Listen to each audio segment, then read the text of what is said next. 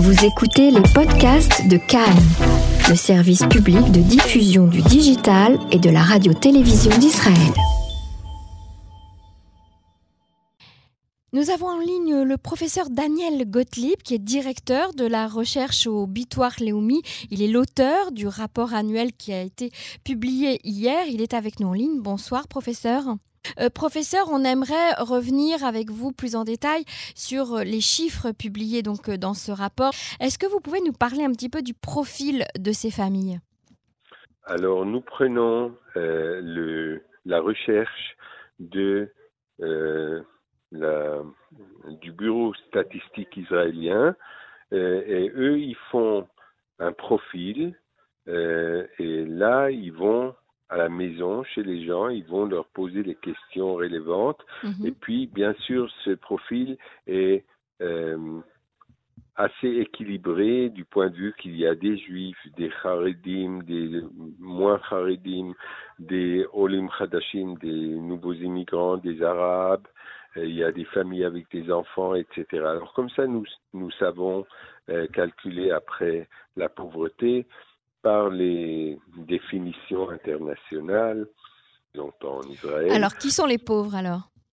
Alors, les pauvres, c'est euh, il y en a bien sûr dans ces deux sociétés, par exemple chez les juifs non, euh, disons, non religieux et, ou non euh, ultra-orthodoxes, mhm. nous avons quand même 13,4% de pauvres. Et puis, ça, c'est beaucoup parce que c'est une grande, un grand groupe. Et pour les, euh, du point de vue des Haredim, euh, c'est euh, une grande partie des Haredim qui sont pauvres, c'est 42,3%. Ça a, ça a réduit un peu, ça s'est réduit un peu depuis pendant les dernières années. Les Arabes aussi, c'est un groupe qui est plutôt pauvre, aussi même plus pauvre encore que les Haredim, 45,3%. Et les deux groupes que j'ai maintenant euh, dont j'ai parlé, ils ont beaucoup d'enfants, donc ça fait aussi que les enfants de ces groupes spécialement sont pauvres. Mhm. Et puis ça c'est un problème spécial, bien sûr. Dès qu'un enfant est pauvre, alors ça veut dire que toute son éducation, toute sa formation à l'école, elle, souffre.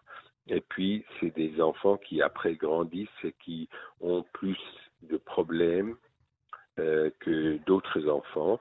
Donc, quand ils sont déjà plus âgés, ils ont la, une chance plus augmentée d'être pauvres aussi. C'est ça. Alors, il y a un concept euh, connu aux États-Unis, également en Europe, c'est celui de, de travailleurs pauvres. C'est-à-dire que lorsqu'on prend une famille, euh, que les deux parents travaillent, mais qu'ils ont un salaire très bas, on considère qu'ils sont pauvres alors qu'ils sont tous les deux travailleurs. Ils ne sont pas au chômage, ils ne sont pas sans emploi. Est-ce qu'il y a ce phénomène également chez nous? Absolument. Le phénomène a quand même pas mal, c'est quand il est réduit, c'est-à-dire euh, depuis les dernières, euh, on peut dire 18 ans, euh, l'emploiement en Israël a beaucoup augmenté. Mm-hmm. Et spécialement dans les groupes qui sont plutôt euh, affaiblis du point de vue économique, comme les Haredim, comme les Arabes. Les mhm. femmes Haredi, elles travaillent beaucoup depuis longtemps. Elles, elles, commencent très jeunes à travailler, même qu'elles ont beaucoup d'enfants. Elles continuent à travailler. Elles quand même, la famille est assez pauvre parce qu'il y a beaucoup d'enfants, alors ça se partage entre beaucoup de dames. C'est des petits revenus avec des, familles nombreuses, en fait, c'est ça? Oui, des petits revenus de la part des hommes. Dans cette société, nous trouvons beaucoup de pauvreté, de même qu'ils travaillent. Vous, vous, parliez tout à l'heure des, des Olim Khadashim, euh, ce groupe donc euh, de, de nouveaux Israéliens. Euh, où se situe-t-il dans cette échelle de pauvreté? Ok.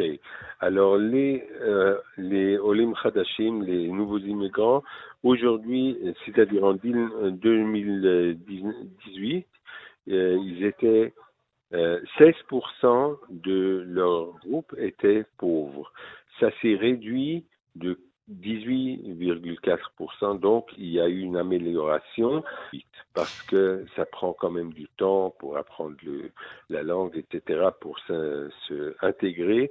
Euh, parlez-nous de la différence entre la périphérie et le, et le Mercaz, par exemple, et le centre du pays. Au niveau de la pauvreté, est-ce que les gens de la périphérie ont, ont, ont une chance un jour de sortir de ce cercle de pauvreté?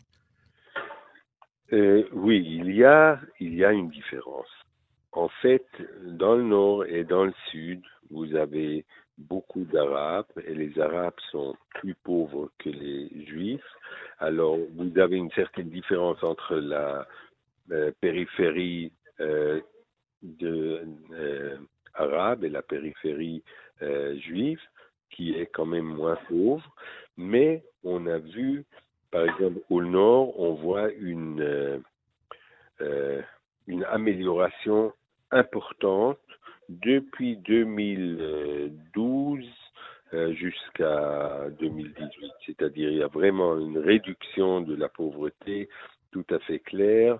du point de vue, si on compare le sud et le nord, alors le nord est plus pauvre que le sud du nord. Donc le nord n'inclut pas euh, Haïfa.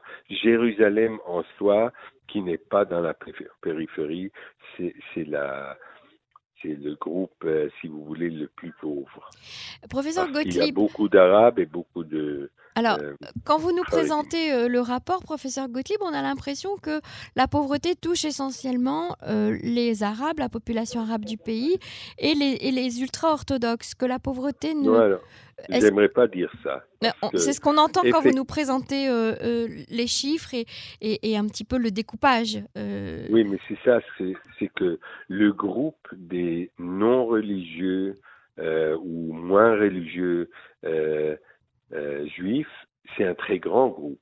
Mhm. Alors, en pourcentage, ça fait quand même que la plupart des pauvres, ce ne sont pas les Haredim et pas les Arabes. Environ c'est peut-être euh, un peu euh, les Arabes et les, et les Haredim, ça fait à peu près la moitié. Donc toute l'autre moitié, elle est, c'est des gens qui ne sont pas dans ces deux euh, groupes-là. Pas de ces deux groupes. professeur Gottlieb, pourquoi le rapport de, de l'organisation, l'ONG La Tête, est différent chaque année sur la pauvreté du rapport du Bitoire Léomi?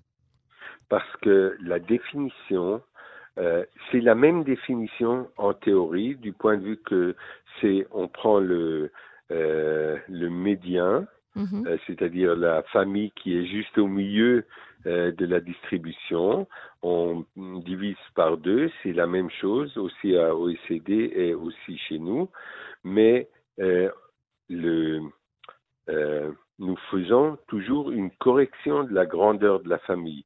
Parce que, comme vous savez, euh, une famille euh, qui grandit, ses frais grandissent aussi. Pas la même, Le revenu par, par personne mm-hmm. standardisé dans le calcul israélien, il est plus petit que celui qui est calculé par l'OCDE, ce qui fait qu'il y a moins de pauvres en pourcentage à euh, par le calcul de l'OCDE qu'il y a par le calcul israélien.